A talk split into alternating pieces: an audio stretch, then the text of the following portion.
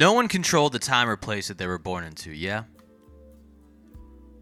Like, all of a sudden, and I don't think anyone even really knows when, but all of a sudden, you were alive. Like, what was your first conscious memory? Is there like a, a moment where you're like, oh, your, your consciousness snaps on? Or was it always on? I don't know. Like, I don't remember being two. I don't remember being born. I don't even remember my first memory. Just, but like all of a sudden, you're alive. Your brain is on. You're in the world, and you are moving and grooving. You got nature and nurture. Yeah, you got your genetics. Genetics control a fair amount, including some personality. And then you got your nurture, the environment in which you were born into, which certainly has shaped you, and my environment certainly has shaped me.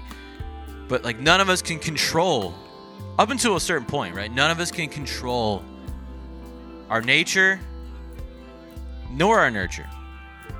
Like I didn't decide to be in this body.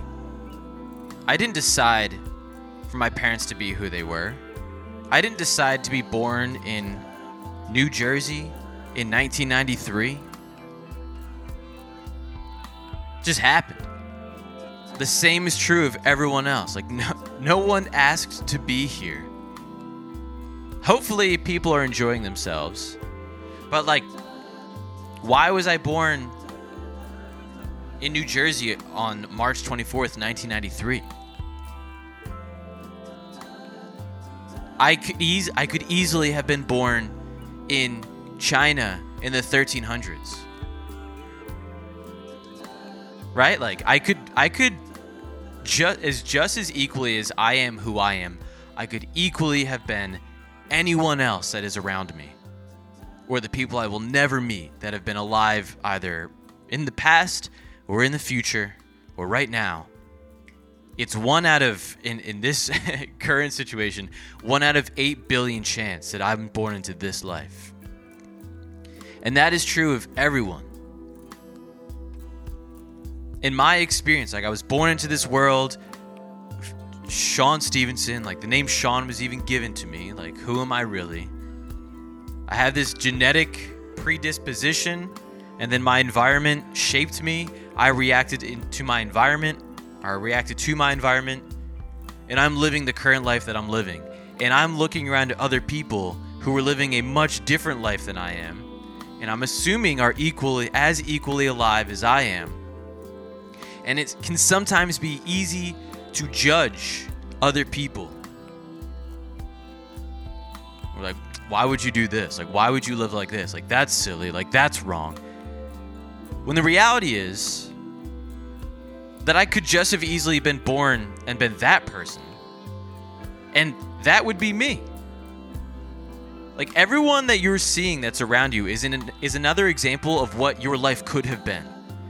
And that doesn't mean like your body like physically me placed in like the house that they were born into. Like I could have been that person. So everyone that's around you is just another example of what you could have been. And I feel like that's a good step with empathy. Is to realize like I shouldn't like treat others the way that you want to be treated. Like yeah. I'm me. So I have like my own feelings of like how I should be treated, right? But like what if I wasn't me? What if I was someone else? And I could be that person. I could have been that person. Everyone around you is another example of what you could have been. And I, I, feel personally like that alone should be reason enough to show others love. Right? Cuz that could that could be me.